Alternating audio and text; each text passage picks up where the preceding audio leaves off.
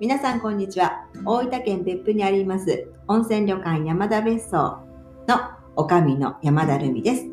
この混浴温泉ポッドキャストルミの湯では山田別荘を訪れたことのある皆様とお風呂で入りながら語らうようにこれまで行った楽しい旅の話をしていきます。今回のゲストは、えー別府でバーをしているあザ・ヘルの深川健三さんです。よろしくお願いしますよろしくお願いします。初めてなんでね第第1回目です。第1回目ですはいおめでとうありございます。がとうございます。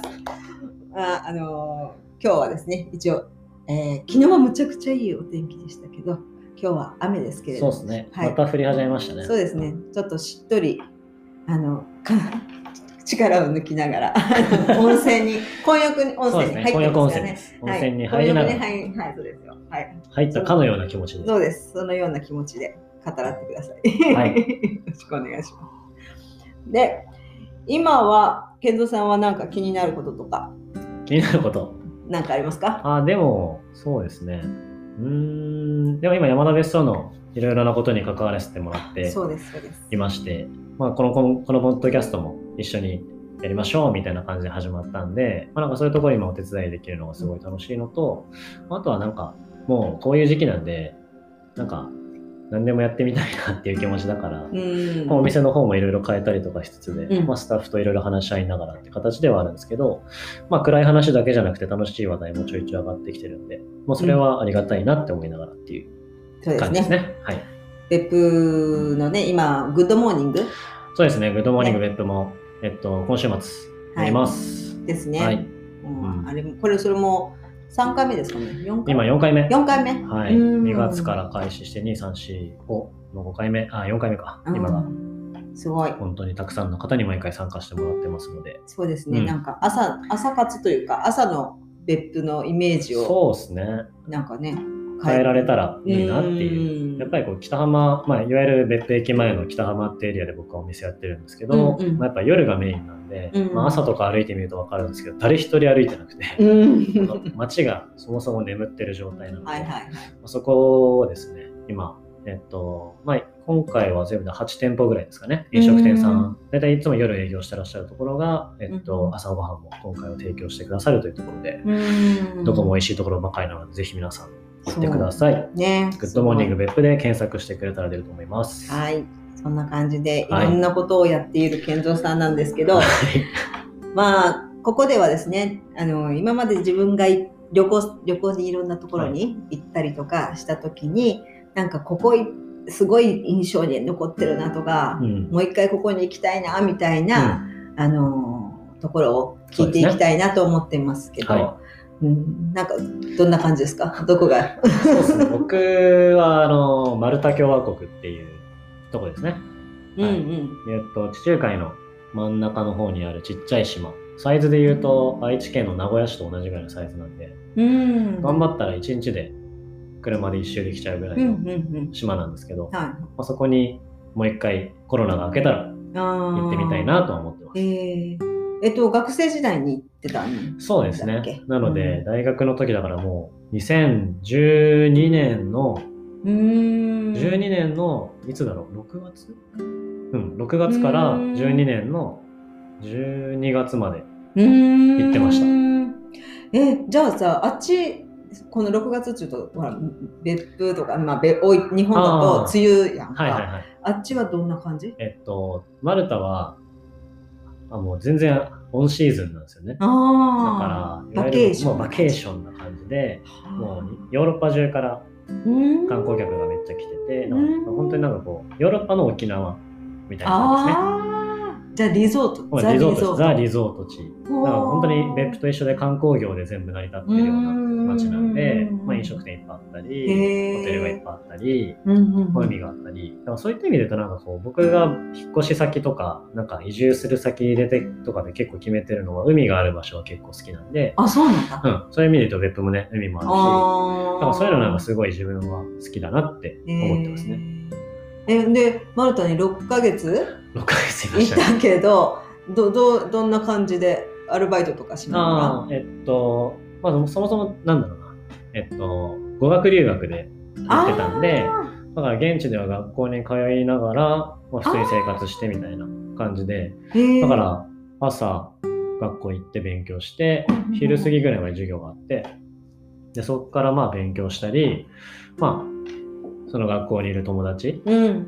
僕のところはヨーロッパ系の人が多くうて、んスイスとかイタリアとかドイツとか、あとまあロシア系の人がいたりとうか、結構そういう人が多くて、でそういった人たちともうそこからずっとビーチですよ。うん。ビーチなんや。もうビーチで何するの？寝る。日焼けですね。サンベイジングっていう言葉を僕は初めて知りました。日焼けっていう意味なんですけど、みんなでうん。そのビーチマタオル、はいはいあのはい。でっかいバスタオルぐらいのサイズのはいはいはいビーチタオルをみんな家から持ってきて、それ持ってうん。海行って、うんうん。で、マルタ、まあまあ、島なんで、うん。すぐ海に行けるんですよね。全部海岸。岸線沿い海、あ、そっかそっ海岸線沿いか。そうにビーチがあったりするん。で、あまあそこ行ってみんなでただ寝て本読んでるやついたり、あタバコ吸ってるやついたり、えー、酒飲んでるやついたり、えー、急に泳ぎ出すやついたり、えでもさなんかさ前イメージとしてね、はい。なんかほらあのベッドみたいなほらそういうほあはいはいはい。あるじゃん、そういうのがずらーって並んでてリゾートとかほらほんでこうちょっとこうなんかいい感じのパラソルがあって、はいはいみたいな。そういう感じじゃないんだ 全然違う。あ違うの？本当なんかそういうのじゃないんで、もちろんリゾートの中に行けばそういう綺麗なプライベートビーチがあってとかありますけど、まあ、基本はやっぱもう普通にそこら辺にビーチがあって、ただ、マルタの場合は、あの、さ砂のビーチ、うん。みんながイメージしてる砂のビーチがほとんどなくて、え。っていうのもマルタ自体がすんげえでっかい岩なんですよ。国自体が。だからロックビーチしかないから、あ岩場ばっかりなんですよね。ーはいはいはいはい。で、まあ、一応舗装されてるところがそういう砂浜があったりもするんですけど、ほぼ全部人工うで、まあ、天然のやつが2、3個ぐらいしかないの。うーん。で僕らはその街中にあったから、うん街中の近くのその、その舗装された綺麗なビーチで寝てみたいな。へえで、日が長いんですよ、やっぱあっちは。あそうだよね。そう。8時9時ぐらいまで。全然明るいですよ。感覚狂うんで。そうなんや。そうそうそう。だから10時ぐらいまでずっと夕方みたいな。感じだった時も、まあ、じ時期によりますまあ夏はね。そう、サマータイム的夏はねな時は。そうよね。そう。本当だから昼過ぎに終わって、そこからみんなでビーチ行って、おー長いよね。泳いだり、寝たりして。おー、おで、夕方ぐらいまで。一回家、一回解散してみんな家戻っうん。て、家でご飯食べうんて、そこからもう一回10時ぐらいから集合して、まあ、いわゆるクラブ行って、あーあそういうクラブも ナイトライフとか、ナイトライフはどんな感じですか？まあでも本当にこう、いわゆる、なんだろうね、夜夜遊びの街みたいなのがやっぱあって、うん。でもなんかそのキャバクラとかなんかそういう感じじゃなくて、うん。もう本当クラブがすごいいっぱいあああじゃあおしゃれな感じなの。る。うーんと、うん。結構分かれてて、それ観光客向けのところと、うん。まあ、いわゆる地元系の人たちが行くところ分かれてるんですけどでも本当どの箱もあ、かかってる曲はみんな EDM ばっかりで、何 何？EDM、EDM って何あの、エレクトリカル、エレクトリックダンスミュージックっていう、まあ、いわゆるこう、若い子が好きな、結構ノリのいい感じの、テンポが上げ上げな感じの曲がいつもかかってて、でも多分僕がいた2012年ぐらいが多分 EDM ってマジでピークで、今もそういう感じのクラブとか行ったりするとあ、当時の曲がかかったりとかするんで、やっぱあの時がやっぱ全盛期で、やっぱ一番盛り上がってたんだろうなっていう感じはするんですけど、まあ、そういうところに夜な夜な行って、うん。朝まで遊んで 安いんですよ、だから。エントランスなかったりとか、はいはい。そんだけいっぱいクラブが乱立してるんで、どこもこう、ドリンクチケットめっちゃ配ってるんですよね。そそのクラブがあるパーチャビルって街があるんですけど、うんうんパーチャビルの入るところにずらーってそのチケット配る人たちが並んでて、えー、そうそこで配ってて、うん。これ持ってったらいっぱいもんだからっつって。そういうそれで中に入れてみたいなあ感じのことをやっーてえでそれでまあ、まあお気に入りのところが何軒かしかないんで、まあその仲間内でみんなで遊んでってみたいなことをやってましたね。で、次の日朝起きて、学校行って、学校行くんやみたいなことをやってました。へえ、はほんでバイバイトとか宣伝もああ、そうですね。バイトは一応してなくて、でも学生ビザだったから、そうなんあできんのか。そう。だからお金もらうっていうのがまあそっか。あできなくて、うん。だから、それやっちゃうとダメだから、うん。だから、途中でまあ半年全部で行って最初の3ヶ月間ぐらいはまあそういうふうにめっちゃちゃんとめっちゃ遊んでたんですけど、うんうん。まあ、途中がやっぱ飽きちゃうんでうん。で残りの3ヶ月ぐらいで、うん。えっと、昼過ぎからその、お寿司屋さんで働かせてもらえることになって、はいはいっていうのもなんかもう自分でね英語を使う機会を自分でこうどうにかして手に入れようとしてた時なんで、うんまあ、別に友達と話でもいいんですけど、うん。うん。うん。やっぱりこよりこう自分で何とかしなきゃいけない状況に自分を置きたかったから、まあ、それでよく通ってた飲食店の人たちとかに、なんかそういう話をしてで、まあ、何件か履歴書出したりとかしててあそうなんだで1件だけ電話かかってきたのがそのうんうん。ゴチで、うんゴチっねていう寿司屋が 今はちょっとないんですけど、ゴチっていうすんごい美味しい寿司屋さんうで、んすすんごい美味しいんだけどすごいカジュアルなお寿司屋さんがあって、でそこで働き始めてへですね。ーだから週、あの時は週2、3で行ってたのかな。へうん、で、ーホール一人で全部やって、おおドリンク作ったりとか、いろいろしてましたね。オーダー取ったり、説明したりとか、へえそううん。みたいなことをやってました、ここでも。でも遊びに行くのはもう何？ビーチといや、そうだよ、ほんとそう。マジで。やいばいっすよね。今考えたら。まあまあ一応そのなん、まあそう、ほんとそう。だから結局、僕6月に行って、うん12月に帰ってきたんですけど、うん12月の初めまで僕海入ってましたからね。そんなにずずっとそう。ただ、なんか年12月の末とか1月2月ぐらいにちょっと天気悪くなるんですよ。ずっと雨、梅雨時期梅雨時期みたいな感じでずっと雨降ったり、めっちゃ風吹いたりとかするんですけど、うんうんまあ、多分3、4月ぐらいからもうずっとまた夏日で、僕6月に行って10月まで1回も雨降らなかったですからね。そうなんや、うん。だからそれぐらいこう降らないから、水が全然あないんですよね。で海からあしか得られないんー。で、へー。基本みんなミネラルウォーター買ってるああですーで一応まあマルタの国の本当島のど真ん中ぐらいに、うだいぶ昔に作ったその浄水場みたいなところがあって、うん。海水引き上げてあそれを浄水器回し浄水して各家庭に流してるーうん。感じなんで。あらだからそれを飲むっていうのは結構むずまだまだ難しいですね。へえ、いやーでも観光地としてはなんかやっぱマルタもすごいいやすごいっすよろんなとこマジで、があるはい、でも海鮮最強にやっぱ美味しいんで。それこそあのマグロの養殖場がああってうんそのうんうんうん。一回見に行ったんですけど、うん。まあだいたい遠目でしか見てないですけど、うんうんなんか海の真ん中にでっかい穴みたいなのがあってそれが生けすみたいな感じ。で,、はいはいはいはい。でその中に大量のマグロがずっと泳いでてでそこのそこマルタで取れてるマグロ養殖マグロの、うん。確かね7割か8割方を多分日本人が消費してるんですよ。ちゅうことは何？でそこにそんだけ日本人行ってるってこと？いや違う日本人送ってるんですよ。あ送ってんの？そえええそうそうそうそう。ー、あそうなんたまにその天然のマグロとか取れるんですけど、でもそういうのは市場であんま取引されなくて、うん。もう本当にたまにこう、それこそミロさんとか、うん。ゴチで、ゴチのボスのミロさんとかは、その仲間内で話が来て、うん。実は天然取れたんだけど、みたいなので回ってきて、うん。それでお寿司作って出してたんですけど、うん。超美味しかったですね。本当？はい。ええまあ、あとはまあ、海が綺麗なんで、うん。やっぱそういうちっちゃい島とかもやっぱいっぱいあって、うん。まあ、そういうとこ行くともう本当にいわゆる、なんつうか、青の洞窟じゃないですけど、まあ、ああいうやつがあったり、そのね、いいな青の洞窟あったり、あとはもう、ブルーラグーンっていう、はいはいはいはい。まあ、なんていうんですかね、もう本当に青ブルいんです。よ。ーだよね。もうめっちゃなんでかねあそこ？あれ、そう、マジすごいですよ。本当に本当に海底海底まで見えるんで、ちゃんと。ねち相当綺ゃんと深いなんだよね3、4メーターぐらいあるけど、全然海底まで全部白い砂のままで見えて、魚も見えるし、うん。みたいなとこはね、たまに行ってましたね。でもそれもやっぱ船乗って、片道1時間ぐらいかかるのかな、確か。で行ってて。で、その小ミノブル、小ミノ、小ミノ島とゴゾ島っていう2つがあって、うんうで小ミノ島の方はそれ昔で言うと、その、あの、ブラッド・ピットが出てた、グラディエーターかな？うん。じゃあ、トロイか。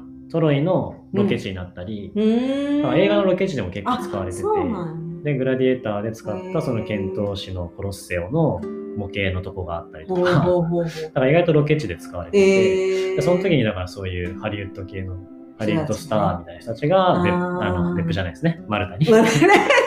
滞在して、でその時はそのだから街でみんな遊んでるんですよ、普通に。そういうクラブとかで、すそういうふうにハリウッドスターがいたりとかしてて、いるんだ。いるいる。ななんかいろんなそういう結構お高めのお店とか行くと、うん。なんかそういう人たちの写真がちゃんと飾ってあったりとかしてて、でもやっぱそういうのにマルタの人たちも慣れてるみたいで、だから別にそこでめっちゃこう人が集まってるとか全然しないらしいですね。なんか絡んだりもしないしみたいな。そういう話はなんかマルタの人が。言言ってましたねえ結構有名人もじゃん。結構言ってると思うんですね。はい。い。や、マルタもう一回マジで行きたいですね。いやー、そうよな、マルタな、だってもう10年ぐらい経ちますからね。だってそうだよな。来年になったらもう10年ぐらい行ってないからあ、そうですね。めっちゃ変わってると思う。いやー、そうよね。うんいやー、いいな、でもなんか、リゾ、なんかヨー、やっぱ、あでもヨーロッパやもんな。ヨーロッパヨーロッパです。ヨーロやっぱヨーロッパの人たちがこばっかりですね。う、ばっかりやな。うん一応マルタ人もいるんですけど、うんマルタ人はどっちかっていうとあのギリシャとか、うーん、ああいう感じの、ところに行くんやな。いや、あの、血筋の人たちなあ、んで、あーマルタ語もどっちか、だからマルタ語と英語ってあるんですけど、うんマルタ語もなんか表記的にはなんかちょっとアラビックっぽい感じうのーん。表記だったりして。で、まあ、人の感じもあれな、わし花って言ったらあれですけど、はいはいはいはい、まあ、ああいう感じの顔の人が多い。がで、街の感じも、もうほんとギリシャっぽくて、そうなんや。まあ、烈風石ならぬマルタストーンっていうのがあって、そのマルタストーンで積み上げられた石の建物ばっかりだから日本みたいに木造建築みたいなの全くなくて、うんうんうんもう本当に石の真っ白な石の、ちょっと黄色がかってるんですけど、黄色い石で積み上げられた家庭がずらーって並んでて、へーそれは綺麗ですね、やっぱ。綺麗だよね。めちゃめちゃ綺麗です。で、それにまあ、青い空が広がっててみたいな。もう、リゾート、マジリゾート。マジリゾート。すごい。へえ。なんかた、で、でもなんか食べるものはやっぱ海鮮か。海鮮はやっぱ多くてでもあとは、そうですね、うんと、うさぎうさぎ料理がマルタは有名有名。へなんか、いえ。わゆるこう、なんか土着の風土というか、マルタ料理で使われたうさぎ。へえ。でも繁殖力強いんで、その養殖、そうそう、養殖ですごいいっぱい作ってるんですよ。そうそうそう。だからまあ、だからスーパーとか行ったら、うさぎ売ってんの？うさぎが売ってて、売りか 売り方が、なんかその、まんまなんですよ。まんまいて、でその、その、まあさすがに毛とかはね、全部取ってるんですけあど、じゃあ丸裸状態。丸裸状態のうさぎが頭もついてる。ついてます。うわだからやっぱその、耳。は軟骨なんで、うん。取ってるんですよ。だから、見たら猫みたいな。猫みたいな丸裸になったお肉が、ストーンと置いてあって、最初マジ何か全然わかんなくて、うん何か近づいてみたら「ラビット!」って書いてあこういう売り方すんだと思ってそうか。すごいっすよまんま売るんだみたいなへえ。みたいな感じでまあ、向こう、日本でいう鳥みたいな。あそうですね丸鳥みたいまあそうそう丸鶏置いてるああ、そうだね。感じかもしれないですねああ、そっか。そうでもなんか味はなんかね 鶏肉っぽいんですよねなんかちょっと多少多少その獣っぽい感じもするんですけど、うんうんうん。でも味は結構さっぱりしてうて。でそれをなんかこううさぎのシチュー作ったりとか。うさぎのパイ作ったりとかあミートパイみたいなの作ったりあ。しててうさぎが。可愛いはずのうさぎが。そうね。まあだから、うんまあ何回か食べましたけどね。ええ。まあ、だからちょちょちょっと高級食材っぽい感じです、使い的に。だからレストランで食べようとしたら、ラビットなんちゃらとかって頼むと、やっぱちょっとお高めな。あ感じはするんでそうですね。美味しかったですね。でもそういうのばっかだったかな。でもあとはもうイタリア系のね、やっぱ、イタリアが一番近いから。あ、そうかそうか。そうんうんうん。格安航空的なのだと、うんセールで行くと、片道1000円とかでイタリアまで行 すごい。けるんですよ。え？今わかんないですけど。へえ。いけるんで、なんかイタリアの文化がやっぱ多少入ってるあから、そう、なんかイタリア料理、ピザとか、パスタとかうんそういうのが多いうん。でも料理は美味しいやろうな。めっちゃ美味しいい。ですね。しかも面白いのが、やっぱ場所がそのアフリカ大陸とヨーロッパ大陸のちょうど中間ぐらいのとこあうんるんで、うんうん。歴史的にちょうどその中継地点で使われてるんですよ、めっちゃ。だからヨーロッパからアフリカ行く時の中継地点使われてるしはいはいはいはい、逆にアフリカからヨーロッパ行く時の中継地点使われてるんで、いろんな文化が超混じってて。だからいろんな国から侵略を 繰り返されてるちょうど中間で。だから今回はアフリカに侵略されて、次はヨーロッパから侵略されてみたいなことずっと繰り返されてるから、そうなんや。街のそのバレッタっていう首都があるんですけど、うん。まあ、そこに行くと、モスクの横に、うん。いわゆる大聖堂みたいな、あカシカシードロって言われるのがあったりとか、で9割方カトリックなんで、あそこは。でもモスクの横にそういうのがあったり、まあ、そうなる別府っぽいっちゃ別府っぽいですよね。うん。いろんなこう宗教がうん。めっちゃ混ざり合ってて。建物もすごいいろんなのあるし、あまああ。その仏教っぽいのはあんまなくて、ああ、そうね。今はクリスチャンとカトリックと、うんそうですね。プロテスタント、カトリック、はいはい。はい。あとはムスリムとか、ああ。そういう感じのが多くて、へえ。面白かったですね。うんだから本当いろんな人種いますだから。あ、そうなん人種もすごいんや。だから本当にアフリカからもいっぱい来てるし。あ、そっかそっかそっか。うーんまあ密入国とかも結構多いんですけどね。あそういうところも。そういうとこそういうとこです。まあ、別府っぽいっちゃ別府っぽい。似て、似てるよね。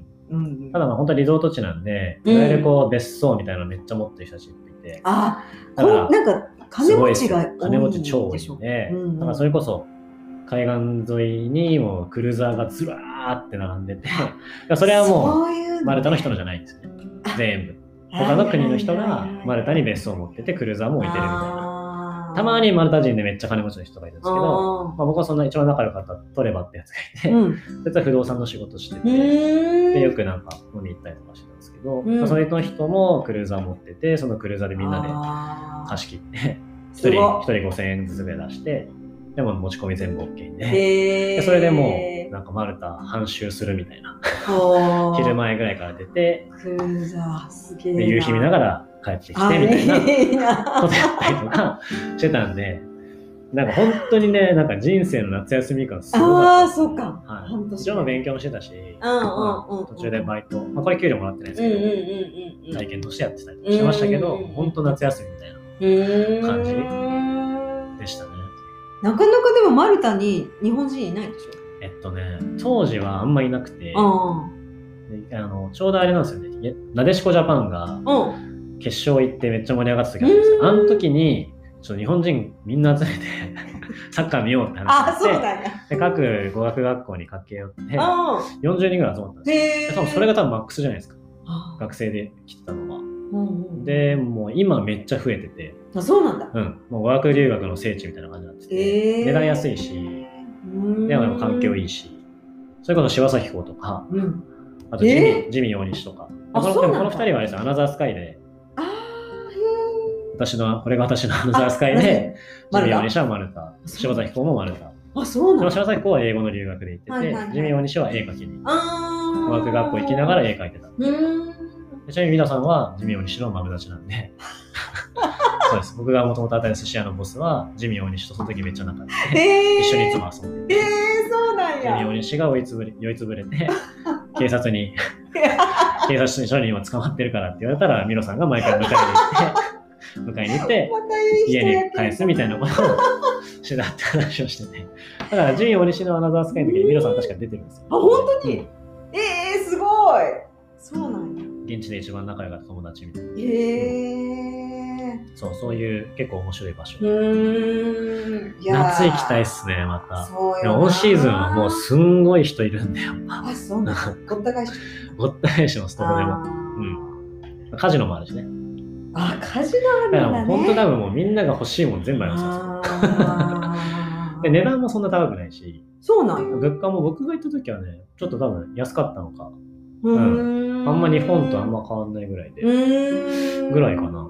でも本当だからサイズもサイズだから、うん。まあ本当、まあ3日あれば全然楽しめるし、ああ、いいね。だから別に1週間ぐらい、僕はいつも友達の行く時にうん。相談されるから、まあ1週間ぐらい行って、もう何も決めずにダラダラするみたいな。それが一番いいよみたいな。何も決めないっていういや別府もそうじゃないですかねまあね、別府でもね、もね。1日2日で楽しむとね、楽しめるんだけど、うんまあ、そうじゃなくてね、やっぱ1週間とかね、3日4日ぐらい来て、もうだらったらもうそりゃあ今日何するみたいなとこから始めて、今日神田行くかみたいな。だよね。いやだってほら、別府あの普通の温泉地ってさ、うん。結局はほら、ちっちゃくて、一日でほら、ぐるってもう回れるようなイメージと思っそうですて来るじゃん、みんな。うん、だからなんか別府意外と広いからさ、そで、なんか来たけど、なんかあれ？この街、別府駅降りたらさ、う。またなんかね、楽しそうな街がね、なんか、え、ここ、ここ温泉地ですか？みたいな感じが一瞬。で、そこからね、なんか別府、いや、もっと広い、いろいろ見るとこあるんですよ、みたいな。確かに確か ね、そんな感じで神縄とか行かないと。そう。うん、だからそう当時のね、友達たちとその時にいつも、絶対10年後ぐらいにもう一回みんなで集まりたいねみたいな話をしながらだったんで、うーん。まあ10年もうそろそろじゃん。そうっすよ。だからみんな何し、全然変わってるしあの当時全員学生だったし、仲良かったやつはみんな大学生だったか、まあこれから会社入るとか、あまあ、一応 Facebook でみんなの今は追いかけてあて、そまあアーティストになったやつもいるし、えー、まあ、今今はホテルで働いてるやつとか、まあ、幸せそうな家庭を築いてる当時仲良かったやつら、スイスとかイタリアとかうん。のやつらの生活は Facebook とかイインスタで追ってるんで見てますけど、いやー。いや、超楽しそうだなって思いながら、いつかまたね、みんなで会いたいなっていうのはしたいですね。確かにコロナ明けになんかそういうのやったらすんげえ盛り上がりそう。確かに確かにもうここでこなんかマルタってすごいよね。開放感がすごくない？クソ安い150円ぐらいのピザ食ってみたいな。でもめっちゃでかい。そんな安い へえあるんで、そういうの食べながら最後、クラブで出やて、じゃあ最後、締めのパン、締めのピザみたいな感じです。締めの締めピザ、締めがピザ。うん、みたいな感じで食いながら、う家でみんな海岸線沿い歩きながらみんなであいいなー。いやもう青春やん。マジ青春でした青ね。春やんほんと。いや、あれできたら人生最高っすね、マジいやだからあの思うよ。なんかその若いうちにやっぱ旅行って行ってべきやなってとそうっすね。なんか年と年取っていくっていうかこうほら家庭持ったりとうか、ん。その仕事したりとかするといけないやん。いけないですね。だけど本当なんかその時間を作れるかって人生ですごいなんか大切な時間やんな。いや、ほんとそうですよ。もなあ結構他にもどっか行ったの？あの時は、一応まあなんか、ばちょうど中間休みみたいなやつもらってて、3ヶ月3ヶ月の中間に。それでまあちょうど僕自分誕生日だったんで、うん。自分の誕生日祝いだっつって自分で金出して、うん だってヨーロッパ何国か国か回って、イタリア、イタリア、スイス、ドイツ行ったのかな。おうおうおでもスイスが良かったですね。あそうスイスも行きたいね。スイス行ってない。